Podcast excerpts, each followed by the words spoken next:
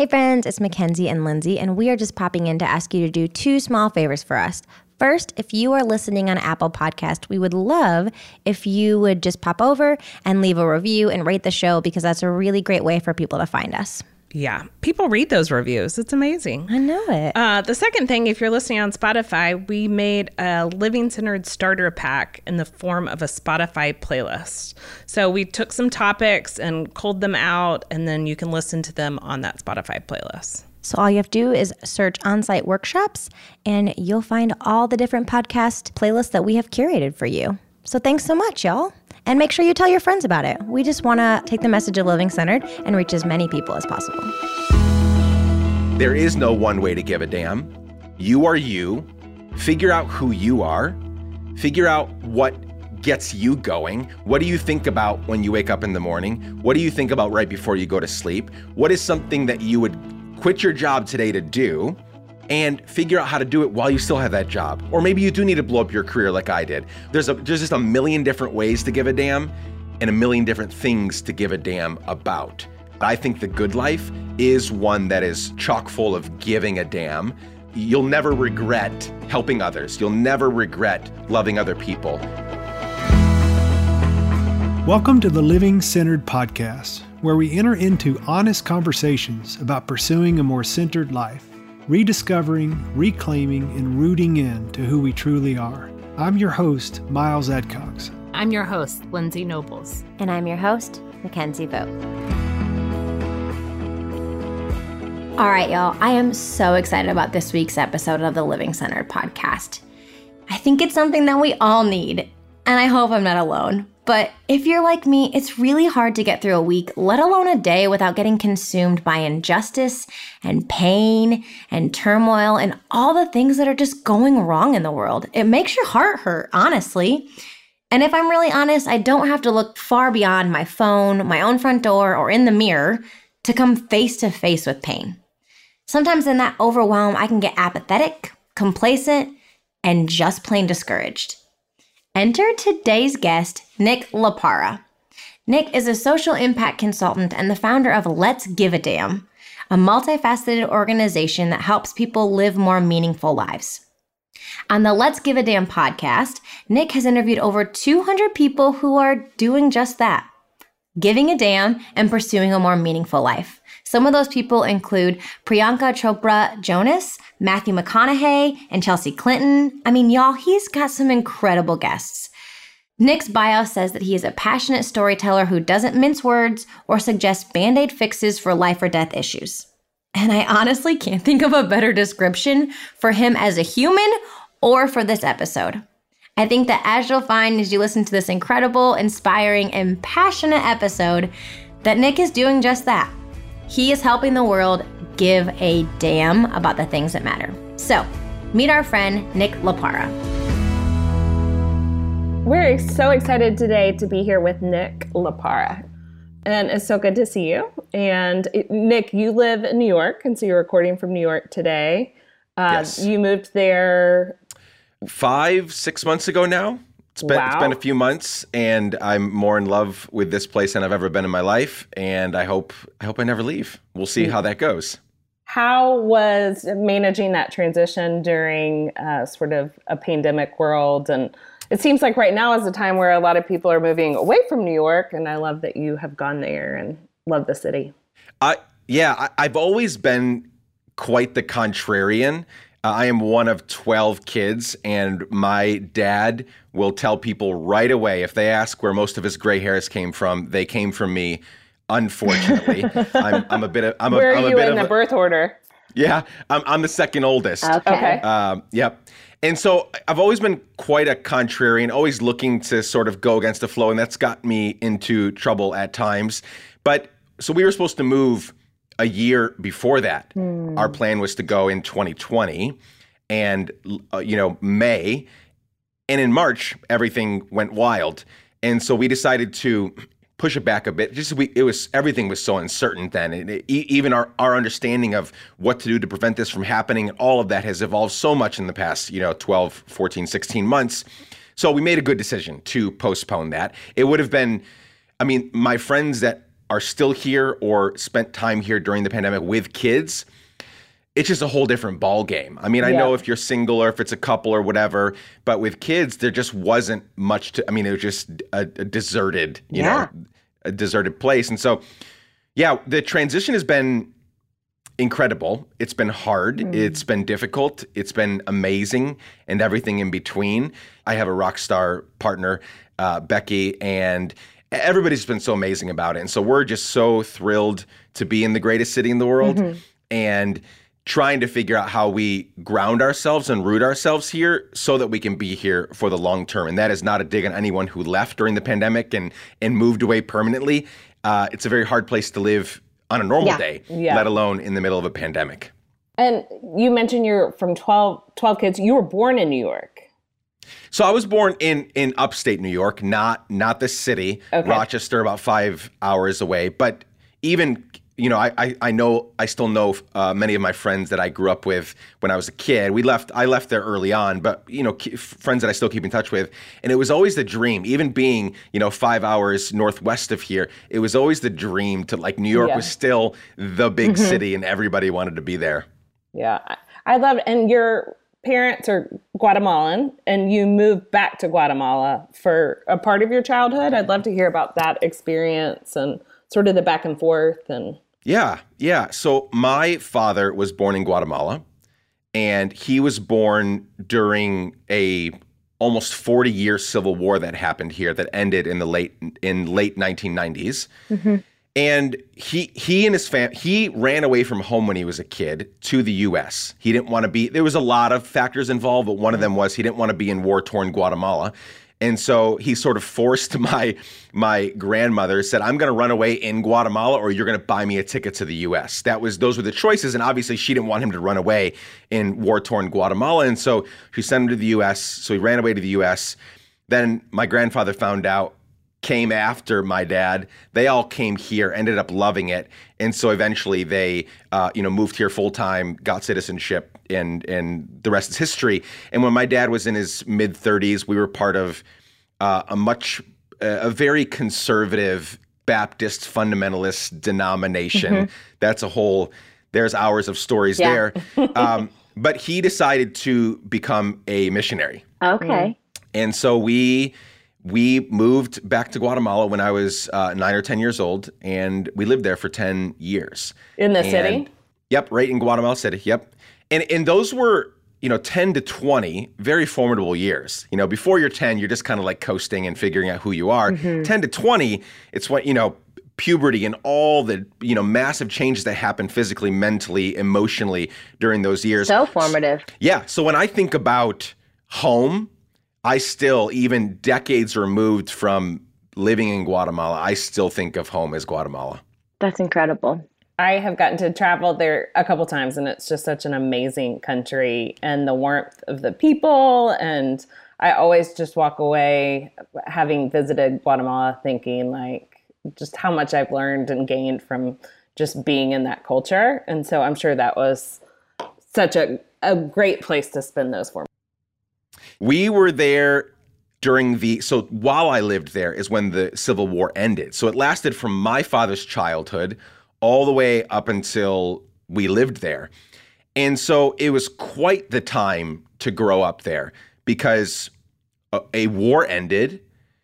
And after the after that time, there were several years of uh, a difficult, a, a very different kind of difficulties that we had there. I mean, a war ends and you think, oh, everything is super peaceful and great. We're actually now seeing what happens when a war ends poorly, right? Yeah, we're seeing that right. in, in in in real time in Afghanistan, and how when things aren't done well, mm-hmm. that those same things happened when I was growing up. I mean, we had there was much more violence for the for the next several years after the war ended, because there were, you know, in, in our case, there were hundreds of thousands of guerrillas that had spent their entire lives, you know, fighting against the government. Mm-hmm. They needed jobs. They needed to live. They needed to to make it, to survive, like all the rest of us were. And so it was, but, but despite all of the violence and all the weirdness of growing up in, at that time, it was one of the top five most dangerous countries in the world. Mm. Yeah, it was still so beautiful. Like what what was so much louder than all of that was the, the food and the culture and the people, and how in the midst of difficulty, in the midst of difficult living, people band together and they take care of each other. And you just learn, you kind of just learn to, you know, we, we used to do this thing where we would never go out without saying good, like really saying goodbye. You don't leave mm. the house angry. Yeah. Because there's a real chance that you could get kidnapped, that you could get caught in the middle of gunfire, that you could die, right? So this yeah. is, there was so much violence around that it actually brought, you know, loved ones together, and you actually just like took care of each other in a different way. It was, it was fun. I loved it. Mm. There's so many things that that's making me think of. I want to, there's like, I'm like, which direction do I want to take this in? Because there's so much there. But I, I'd love to know how growing up in that type of environment, kind of in that like fight or flight community collectivism, impacted kind of how you are today and the way that you pursue life, even moving back to the U S. Like, what did that look like? Yeah, that's a great question. I mean, community is everything. Yeah. Right? Like finding the people that you're going to have their back and they're going to have your back no matter what is the essence of not just surviving, but thriving in life. Mm. Like if you don't have those people, and we see the effects of that, right? We we all know, the three of us know people that don't have that community, yeah. and we can see how it physically, emotionally, mentally, spiritually affects them. If you go out into the world and in, in the world just being day-to-day stuff, family, work, d- working out, whatever it is, and you don't, and you know you don't have that secu- that safety net, that security of people that you can count on, it's, I mean, it's just catastrophic in, in what it does to us. And so, and not just that, but growing up, so not just being in a dangerous uh, sort of environment, but mm-hmm. also, you know, being one of twelve kids in a culture that we were gradually getting to know. We didn't yeah. know the language. You had to, we had to go out there. I mean, I learned, I, I've never taken one Spanish class. I can still speak it fluently. How did I do that? It was go out and play football. Like go out and play uh, soccer with the neighborhood kids. Go out and meet people. Go out and make mistakes. Uh, that's how I learned the language. Did I, your parents speak Spanish in your home growing up? No. No, okay. No, and that was a mistake um, that I'm trying to very poorly I'm trying to correct in my family because, you know, we obviously live in an, in a mainly, yeah. you know, a, a city that speaks mainly English, even though everybody's here. Yeah. But th- I always regretted that. I always regretted that my dad, my mom still to this day, God bless her, she's amazing. You know, she's from the, you know, she's a, Italian American, mm-hmm. grew up in, grew up in Rochester, New York. So she still, I mean, does not know Spanish, you know, decades of being married to, uh, you know, a Guatemalan, still doesn't, because we just... And maybe that was a, a survival mechanism, yeah. even in, in and of itself, where, you know, everything was new at that point. Maybe speaking English in the home was sort of a safe haven. And maybe mm-hmm. at some point there should have been a transition to, okay, we live in Guatemala. Let's speak more Spanish. Because some of my siblings still today, they lived there. You know, we spent ten years in Guatemala, then five years in Honduras. I didn't go to Honduras mm-hmm. with them. That's when I left home to start, you know, traveling the world myself. Mm-hmm. And there are still some of my siblings that do that can't speak Spanish, not even a little bit, right? And they lived there much longer than I did. Mm-hmm. And so, yeah, it's interesting. My my we didn't speak it at home, and I don't know at this point if, you know, what the what all the reasons are. And I'm trying to correct that in our home right now with my kids, uh, albeit very poorly. I'm trying to do that. Yeah, I mean, I think that that just speaks some to, I'm sure, the desire uh, for your parents to assimilate and try to make things easy to you, because the white English-speaking culture is so dominant, even mm-hmm. in places outside of America, unfortunately. And that I'm sure that as you try to instill that in your kids' life of like, how do you sort of help them celebrate their cultural identities, both the Italian American heritage and the Guatemalan one, that that that is, I think, for so many of us that are white, there's just mm-hmm. such an absence of yeah. understanding like where we came from and what our true, what our identities are around that, and understanding our privilege and our origins even. Yeah, that's, a, that's a very real thing. It's, it's one of my, I have a, um, I have a long list of uh, beefs with, uh, white white people in America. And I know that's a very broad term, and there's a lot lot there that, yeah. to unpack. But but but one of the things that is one of the things that I don't think we've done very well in this country, because there is this, I think it's a disease of American exceptionalism, mm. where we where there there are literally, I mean, if not more than tens of millions, maybe hundreds of millions of people that think that we are better than everybody else because we've excelled in certain areas. And when you think that you're better than everybody else, you forget what happened to get us here, right? Mm. We so conveniently forget that we had to that we had to murder, rape, and pillage to get to where we are. We forget the kinds of atrocities we had to commit. Mm-hmm. Yeah, there's a there's a big cost to get here, good, bad, ugly, and everything in between. And we forget, again, if you think your if you think your current iteration is the best iteration of you, well, then you don't explore where you've come from, who you are. I mean, that's why we we so desperately need to, um, it's so foreign to me, because I think in a place where that is a true melting pot, yep. of the world, mm-hmm. we should be championing that. We should be championing who we are and where we've come from. And so, again, there's a lot to talk about there, but to go back to what you said, I, I, I do, my parents... I, I give them tons of grace for raising twelve kids oh, in totally. a war-torn foreign country. And what totally. I'm trying to do with with our children, we're taking them, you know, next year we're going to take a family trip to Italy and explore mm. our roots. And then either that same year or the next year after that, we're going to go to Guatemala and do the same thing. Because I, I mean, we eat foods that are, my daughter said the other day, we're, I mean, we love pasta so much. Mm-hmm. And we, we would eat it every night if we could. And she was like, I want to move to Italy. And I was like, why? And she was like, so we can eat pasta every day. And I was yep. like, well, we can we can do that here. But I, under, I understand what you're saying. You yeah. know, I understand that that mindset. And so we're trying to do that little by little with our children as well.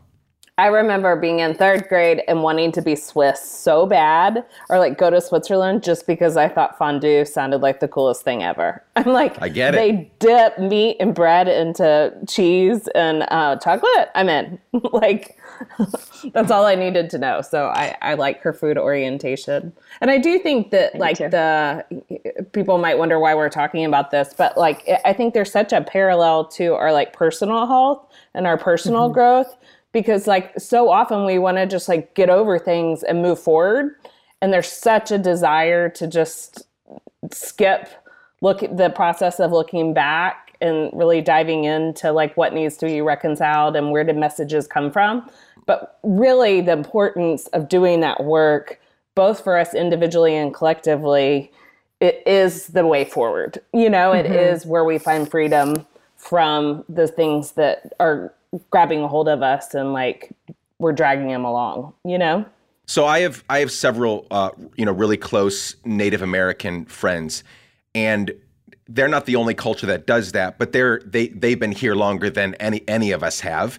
And I love how closely mm-hmm. tied they stay to past generations and how yeah. they build off of that. I mean, it's lit- I mean, truly how they how they think about growing and expanding and evolving is, ba- you know, it's it's mm. entirely based on where they've come from, right? So they have an intimate knowledge of who their grandparents, you know, five generations ago were, and what their names were, and and and and how they further evolved the family so that it got to where it is today.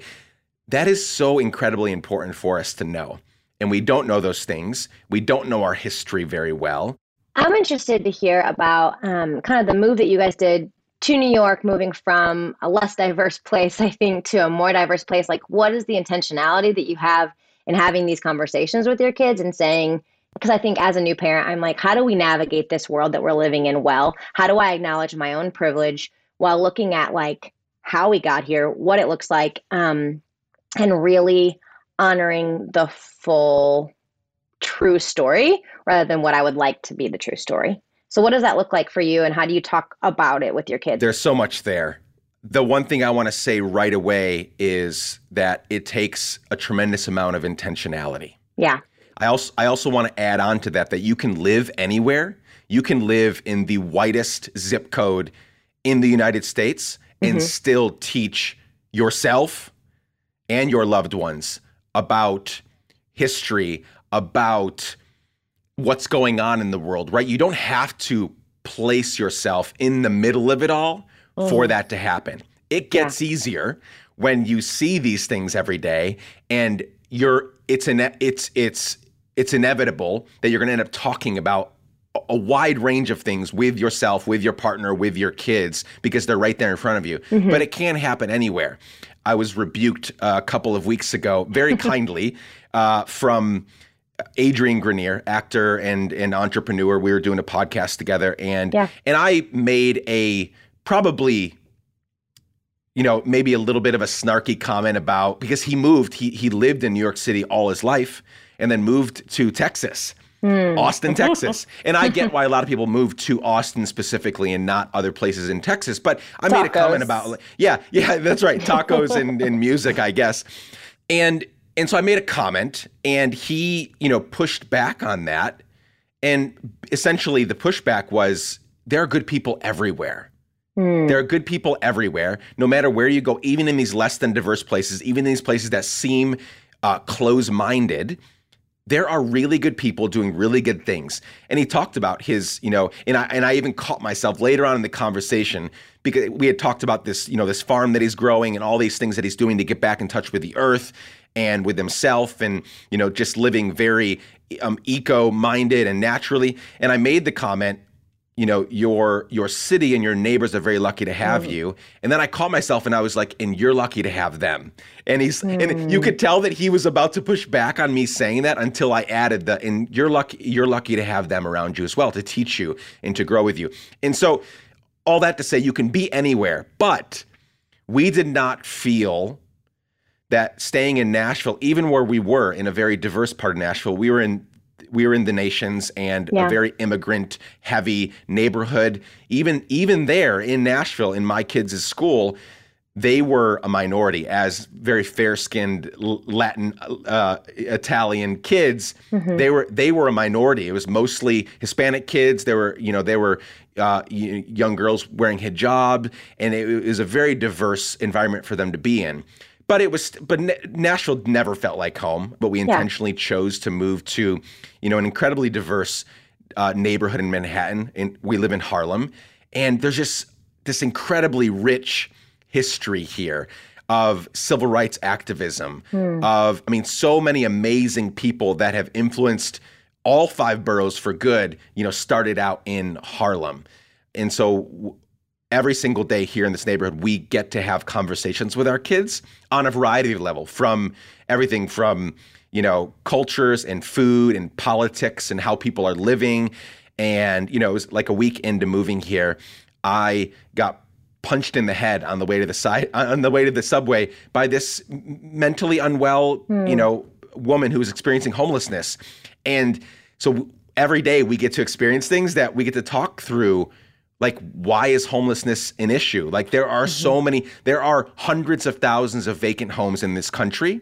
Yeah. They could easily house every person experiencing homelessness. Why? And we get to talk through that with our kids. We get to talk through mental unhealth that's happening in our neighborhood. We get to talk through how dirty the streets are and what our role is in that and how we can make that better and why it's happening in the first place. And so we feel extremely convicted to sort of plop ourselves right in the middle of the the mess and the craziness. Mm-hmm. But I, I will say, and I'll stop talking now, but I will say that it's it's difficult, and it takes yeah. a ton of intentionality.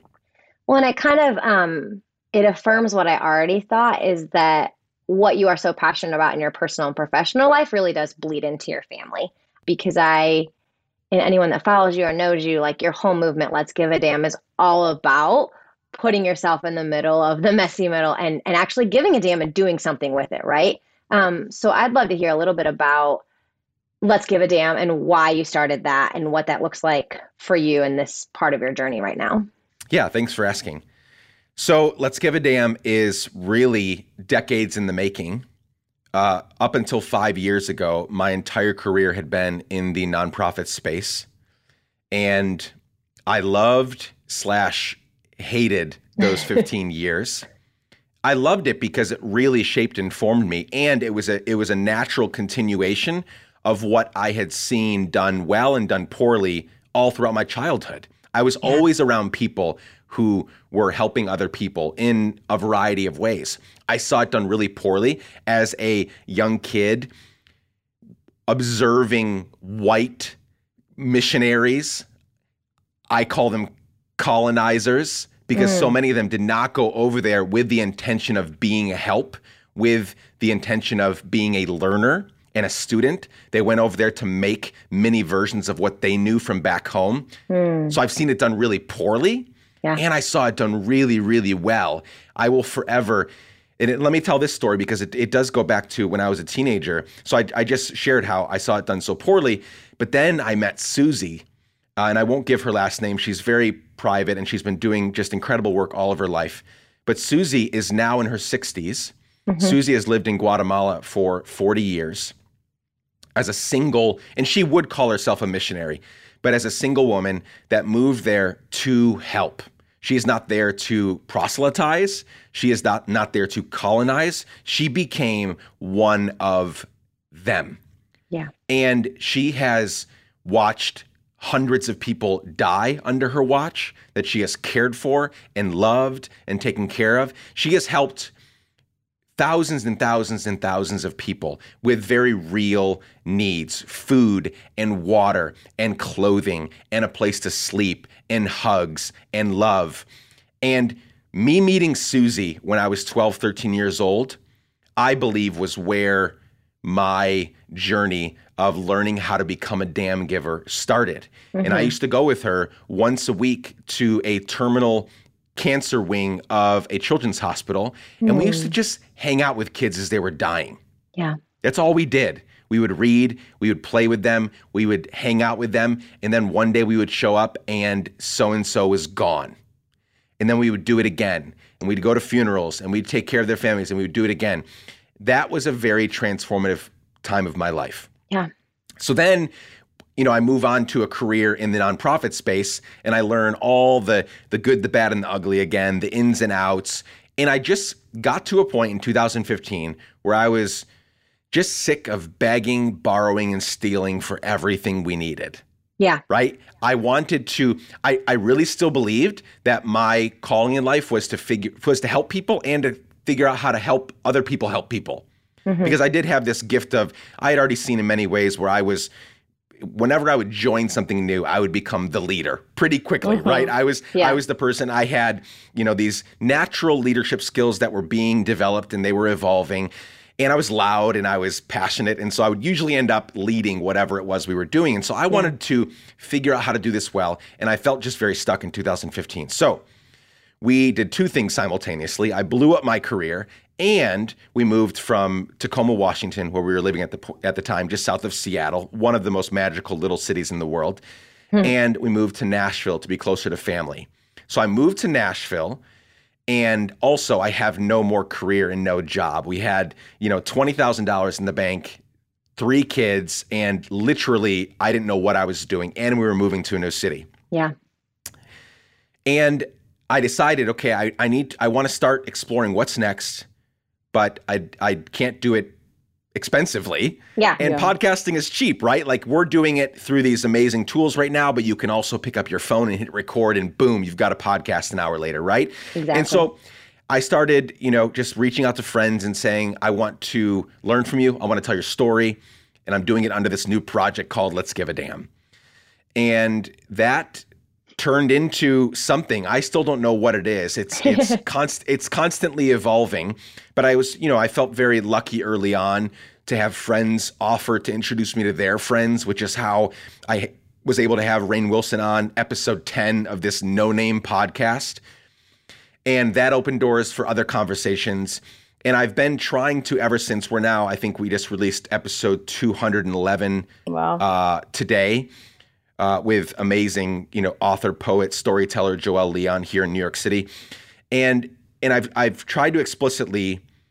It's kind of funny because I've I've I've in, I've been able to interview people that I know no one has ever heard about, and when I say no one, I mean outside of their circle, yeah. right?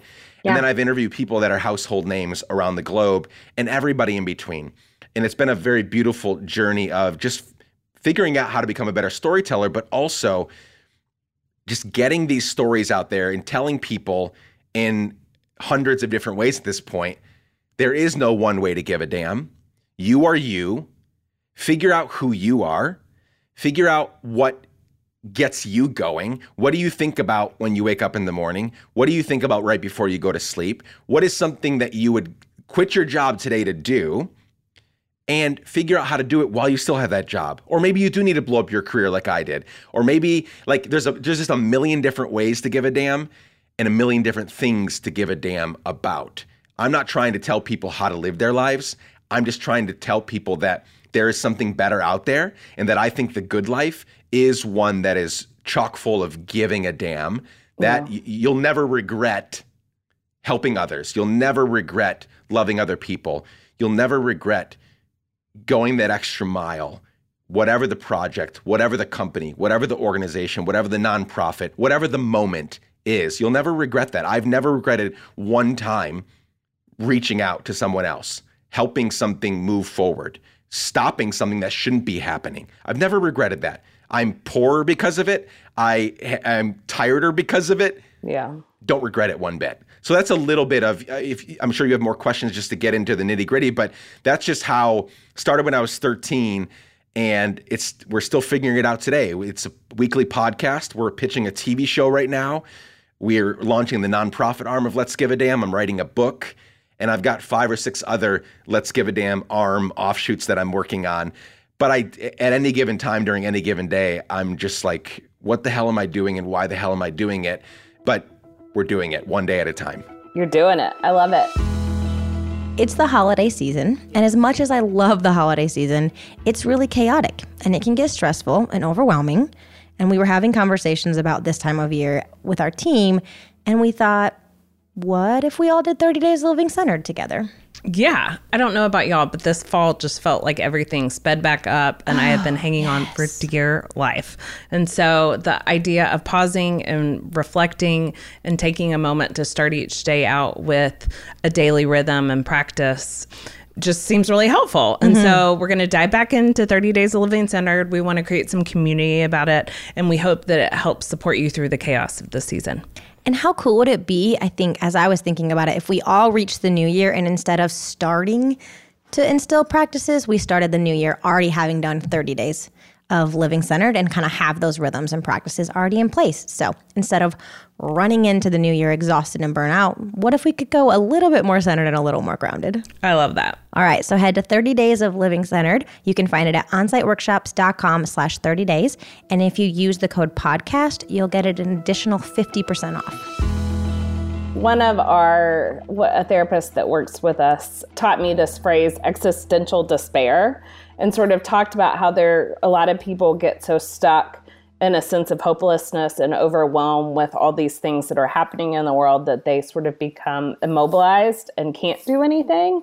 And so I love that you're doing it, and that you're celebrating people that are doing it. And I think it that I would be curious about the commonality of the people that you talk to and what sort of what differentiates them in a way. I guess it's the willingness to put yourself out there and to care about things, even in the midst of life being hard and, you know, it maybe not being the most practical or whatever. But I'd be curious what themes you've seen as you've talked to people. And then even thinking about the population that's sort of operating in a sense of not giving a damn, you know?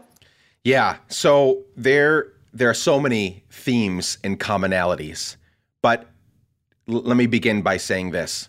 You said it just now. This is the key, is you just have to start doing it. Mm-hmm. Th- this is this is how I framed it. I actually, I gave a TEDx talk a few years ago. Mm-hmm. And my original title, they nixed.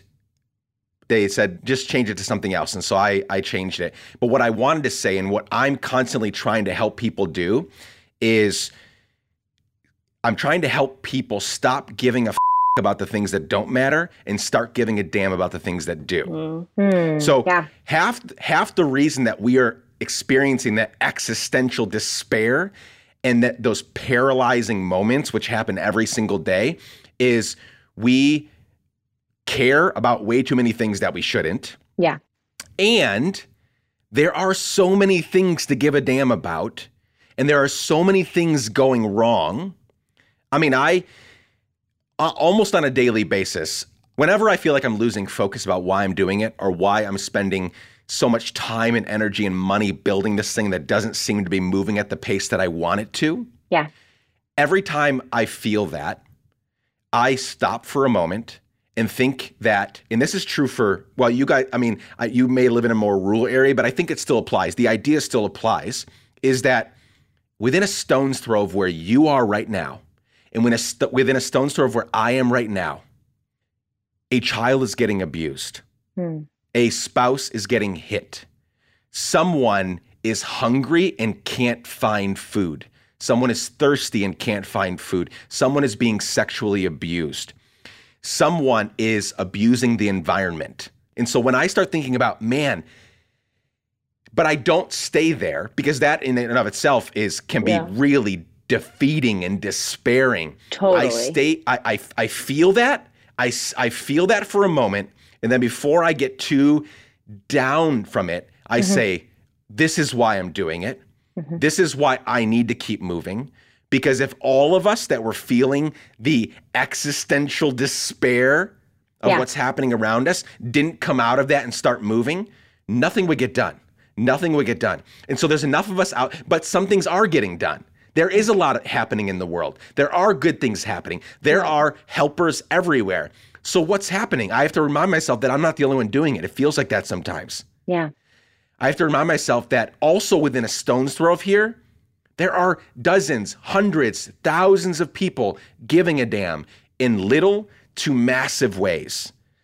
And that's what I'm trying to get people. So to go back to your question, Lindsay, the common theme that I see running through everybody that I have on, they're doing it in hundreds, if not thousands of different ways, but they are not staying in that dreadful, despairing place. Mm-hmm. They are moving forward. They are taking a step out of that, and they are moving toward doing something, yeah. even if it's super tiny. The differentiator seems like action, right? Yeah, yeah, yeah it really is. And I, I want to say this, though. I think one, one thing that we have seen in the last few years as well is people taking, so this is a this is the other side of the coin with action, which I'm full, I mean, I'm constantly telling people act, move, do. But I also want to couple that with don't haphazardly and mm. irresponsibly do, right? So we have entire movements today, whether it's in the the criminal legal system, whether it is in climate crisis, whether, it doesn't matter. Look, look at all these issues out there. We have so many people. They're not bad actors. They are doing it genuinely from the bottom of their heart. They are doing it because they think they're doing the right thing, right. but they are not moving the needle. They are not making mm. things better. We also, it is incumbent upon us in this day and age where we have so many resources at our disposal. We have this these amazing resources that where we can learn and grow on YouTube and books and amazing podcasts like yours. We have all these places where we can get equipped. So many people are jumping the gun mm. and they are moving forward to fix a problem in air quotes that they're just going to end up damaging whatever it is more. They're not helping. They might actually be hurting. And so alongside action, alongside act now, I'm saying don't fancy yourself an expert. If you're not, go learn, go do the homework, because the people that I know that have had a greatest, the greatest uh, you know, effect on X, Y, or Z issue are those that did the homework. They mm. learned their shit and they moved forward in a responsible way, one that actually moved the needle. Because I'm not interested in just blowing smoke. I'm not interested in just talking about something, being a keyboard warrior, getting mm. on social media and talking about, you know, abolish the police and do this and do that and all these big ideas, if I'm not going to put actual work behind it. Mm-hmm. Work that actually makes a difference, not work that just sounds like something and smells like something, but isn't actually the thing. Does that make sense? Yeah, that's great. Absolutely. I think when I think about that, I have the type of personality that I have is that I get really riled up.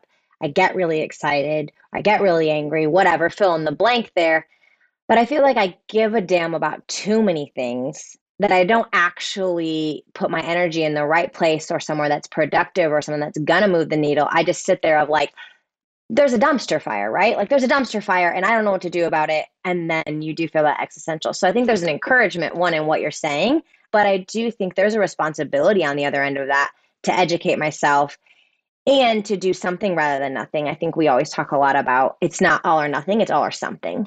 And so what are the ways that I can start to partner with other people that are already making a difference and championing their efforts and then joining in with that? Because if not, then I just get stuck in anger and I lash out and I don't do much with that. So I think that was just really encouraging to hear you say that, because I'm like, yes, I give a damn, but what do I do with that? Yeah. That's super key. That is super important for all of us to keep in mind, is that we we are not saviors. Yeah. We cannot save anything or anyone. And everything that we do that will make a difference has to happen in community. Yeah. There are no lone rangers in this business of giving a damn. And so, and, and you are one person. You are one broken, trying to be whole mm. person with yeah. with all these nuances and all of these, you know, all of these things happening in your life that mm-hmm. are important. You taking care of yourself. I don't know the yeah. relationships in your life, but like you having all these people to take care of and these places to take yeah. care of, and you got to show up to a job and you've got to do well there and you've got to make sure that works really well. What I'm trying to constantly remind people is we can, we can reverse most, if not all, of the effects that we're having on our climate right now. We can. Mm. I know it feels like we can't.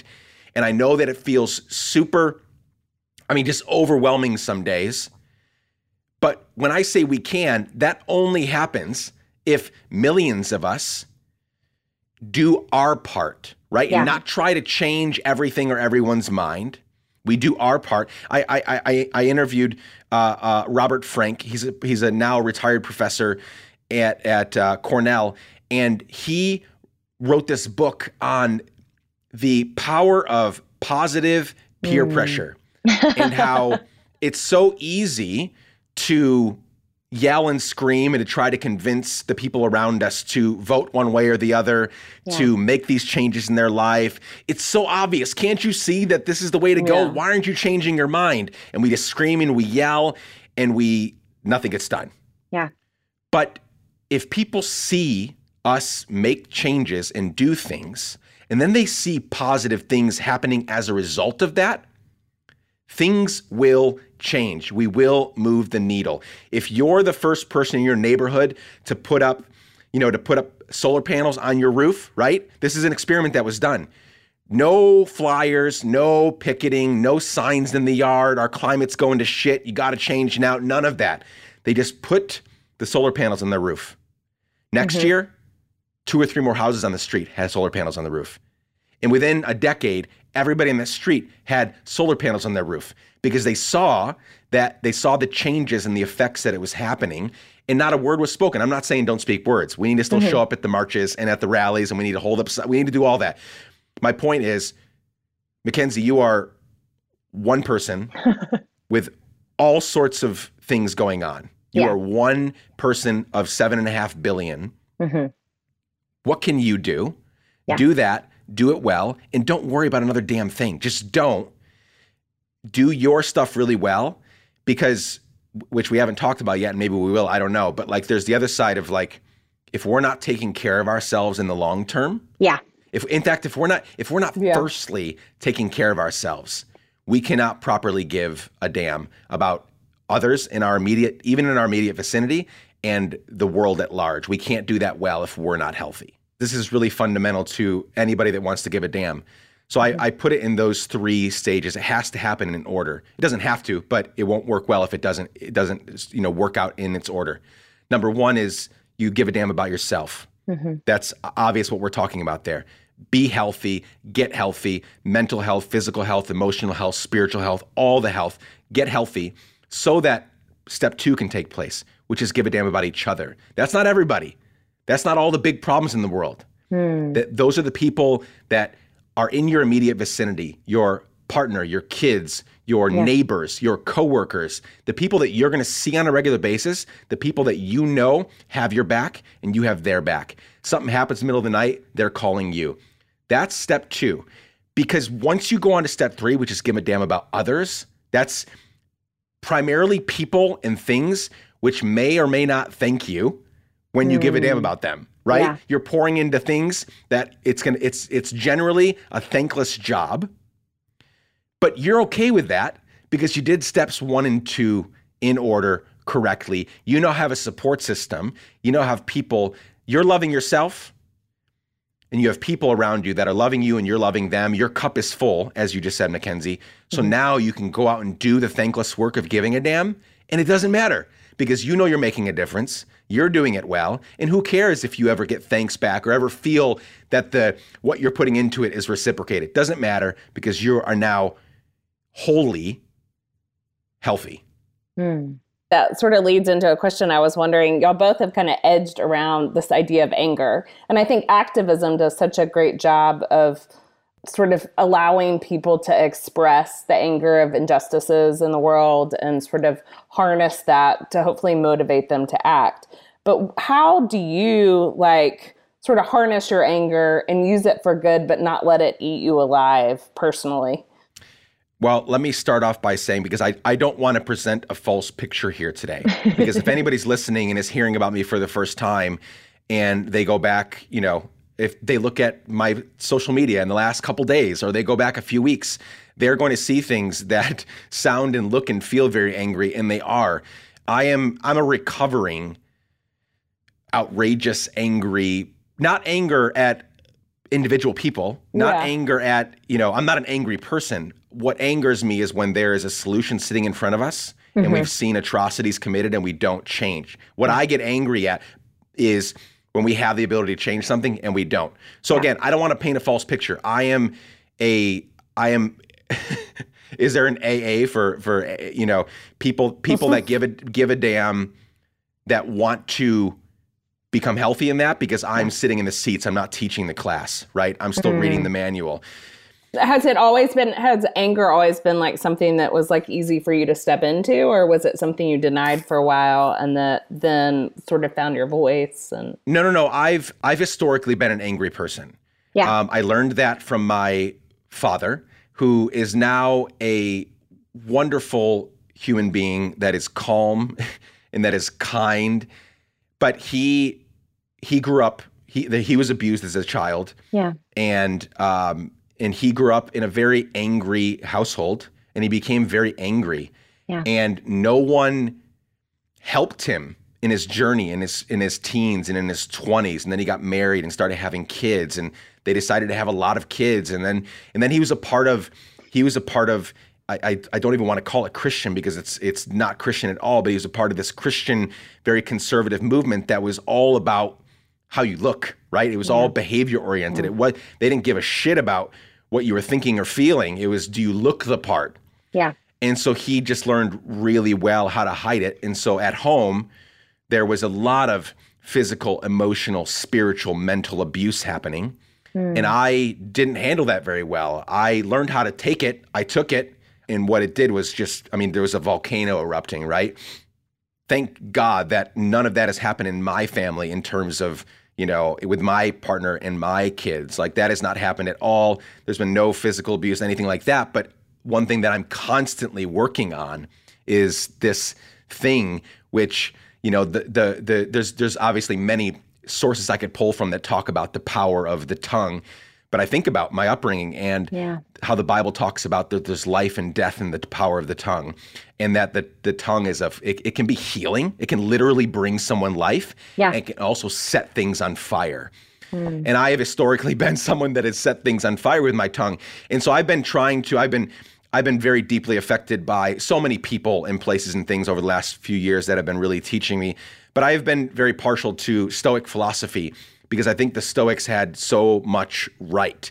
And the, the four Stoic virtues, of course, being courage, temperance, justice, and wisdom. Mm. And they were very justice-oriented, and they yeah. were very wise, and they were very courageous, and they were very temperate in the mm. middle of all that, right? Mm. And there was there was there was a, a very much a withholding of giving into uh, the the animal side of ourselves, where we just do whatever and we express ourselves however. And I've just looked at my own life over yeah. the last few years. I have been able to accomplish things despite my passion and my anger on certain issues. But I know, sometimes I sit back and I think, man, And I'm not one to look back. I don't regret one moment of the last five years building, four, four years building, Let's Give a Damn. But I do think, man, could I have built this yeah. quicker, bigger, if people had seen someone who was about making a difference and giving a damn and, you know, equipping people and helping people, but did it in a more, you know, Mister Rogers type way, a more, you know, a more Doctor King way versus a Malcolm X way, right? To bring just sort of a little comparison right. there, yeah, right? It like, takes all kinds though, yeah. Thank you for saying that, Lindsay. It does take mm-hmm. all kinds. And I do think that me learning in real time, out loud in front of people has yeah. helped a lot of people, yeah. right? They have, they've told me that because they feel the way I feel about certain issues. They feel the way I feel about the way things are happening in the world and the things that we can change and must change.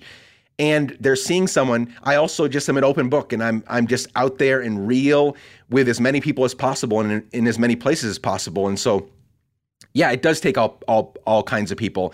And I hope that I am moving toward becoming that more equally mm. courageous, equally justice-oriented, but wisdom, temperance, you know, kind of, I want more like twenty-five, twenty-five, twenty-five, twenty-five of those things versus just the lack of temperance that sometimes yeah. squelches the other things, right? Mm-hmm. Yeah.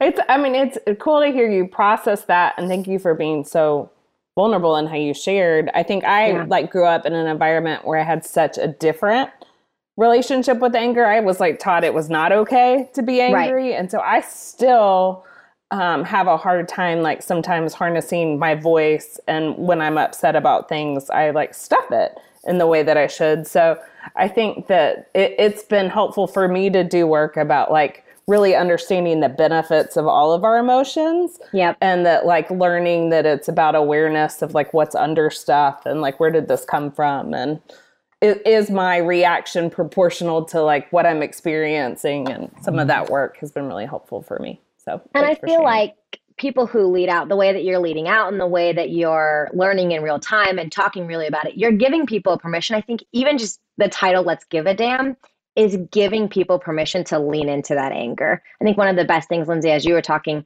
um, made me think of learning at Onsite is learning that emotions aren't good or bad. They just are. And that there is a really beautiful side of anger that awakens you to just injustice, that awakens you to action. And it's what we do with that. What do we do with that anger? Do I choose to lean into the other things that you were talking about, temperance and courage and all of that? Or am I just sitting in my own dumpster fire and spewing out at people?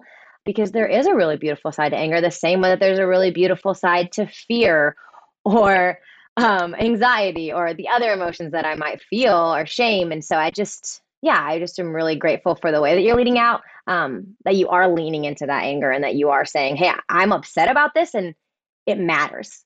I think it gives validity and it says like, this matters, and whatever you're giving a damn about, you're giving it that that weight. Um, because yeah, I don't I don't always feel that permission. I feel like, okay, let me get smaller, let me make myself smaller to tackle this thing that's actually way bigger than me. And I think we have to kind of meet it with that same energy. Yeah. Yeah. Yeah, I love that. Is there a good resource if people want to learn more about that Stoic philosophy? I know I'm like curious about learning more about that. Yeah. I'm not familiar with it. Yes. So, um, oh, there's so much there. Here, here's here's what I would do. The kind of the the I think one of the greatest living Stoic philosophers is Ryan Holiday. Um, okay. I love slash hate Ryan Holiday because he is about my age and he is loads smarter than me. And he's just an incredible young man. That's, I mean, he's had an incredible career, and he's written uh, several books on Stoic philosophy. He also runs an incredible website called The Daily Stoic, and mm. there's a there's a, there's an actual daily uh, there's daily emails that come to your inbox. There is uh, a daily podcast, which is short meditations, and then there's like a once a week they do a longer kind of a conversation like this. Yeah. Uh, on the podcast. So it's shorter ones and then a long one. I, I, I think everybody should adhere to the Stoic way of living because yeah. it truly, now the Stoics, there's a lot of messiness in the Stoic way of philosophy. Like any philosophy, like any way of living, it can go awry, and it can, it can, it can advertently or inadvertently teach things that they may or may not want to be teaching, and people can take it wrong. And, you know, there's always things that you can criticize in any way of living, any philosophy. But I love the way that it just truly centers mm. me. It centers me, and it gives me phys- almost, it feels like sometimes physical things that I can hold on to, yeah. because because courage, temperance, justice, wisdom, things that I'm doing every single day fit in those buckets. And I almost feel, you know, physically helped every single day. But I definitely feel mentally and emotionally helped by adhering, so, you know, some days more than others, to, you know, Stoic philosophy. And I, and I'll, I'll I want to finish that answer with this. One of the greatest, you know, Stoic ideas is Memento Mori. I don't know if you've heard of Memento Mori. Mm-mm. And it's this idea, I included this as kind of the the pinnacle of my TEDx talk on minimalism, was this this talking about this idea of Memento Mori. And it essentially means remember you will die. Mm. That's Latin for remember you will die. So I'm constantly in the podcast, on social media, in, you know, consulting, coaching conversations. I'm always talking about death and how I think we should think about death every single day. Yeah. And the the background of Memento Mori is these Roman, you know, generals would come home from battle. They would come home victorious because the Romans were always kicking ass, right? And they were coming home from battle, and there's always these parades, right? And they'd be, these generals would be going down the street, and everybody's praising them for the battle they just won. And they would have servants whispering in their ear while they're being lauded with all this praise. They would have servants whispering in their ear, Memento Mori, Memento mm. Mori, remember you will die, remember you will die, remember death is coming. So if we think about death every single day, not in this like morose kind of way, but kind of, but if yep. we're just thinking about death in this, it could happen in the next five minutes. Yep. Mm. Like it could happen so quickly for a thousand different reasons, or we have sixty more years. Who knows? Yeah. And because because it's this is a who knows situation, every single day we live it super intentionally. Every single day we try to live out, no matter what our, if we have a faith adherence or what or whatever our worldview is equipped by and supported by, we live out that worldview to the best of our abilities, because we might have sixty years or we might have sixty seconds. Who the hell knows? You're going to die someday. So live well, live mm. the good life, live a meaningful life. I love how that circles back to like the first story you told about growing up on the streets of Guatemala City, and like that that was so present in how you yeah. engaged as a family, was knowing that you could die. And so that you said goodbye, like you meant it. Yeah. And, and so that's really cool to see how that is still such a resonant message. Mm-hmm. Thanks so much for sharing with us, and thanks for giving us your time today. I just am really encouraged by the way that you're living your life, and I loved earlier that you were saying we have to give a damn about ourselves before we give a damn about other people and other things, and so thanks for just reminding us today that we can't pour from an empty cup, and thanks for telling us how you fill yours back up. Of course. We appreciate you. Yeah, this was super fun. Yeah, thanks so much. It was so fun to catch up. Thank you for listening today and for committing valuable time to share space with these powerful stories. Make sure you hit subscribe to get all of our inspiring conversations with these incredible people delivered directly to you. And if you found this conversation particularly impactful, consider supporting the show by leaving a review on Apple Podcasts or wherever you listen.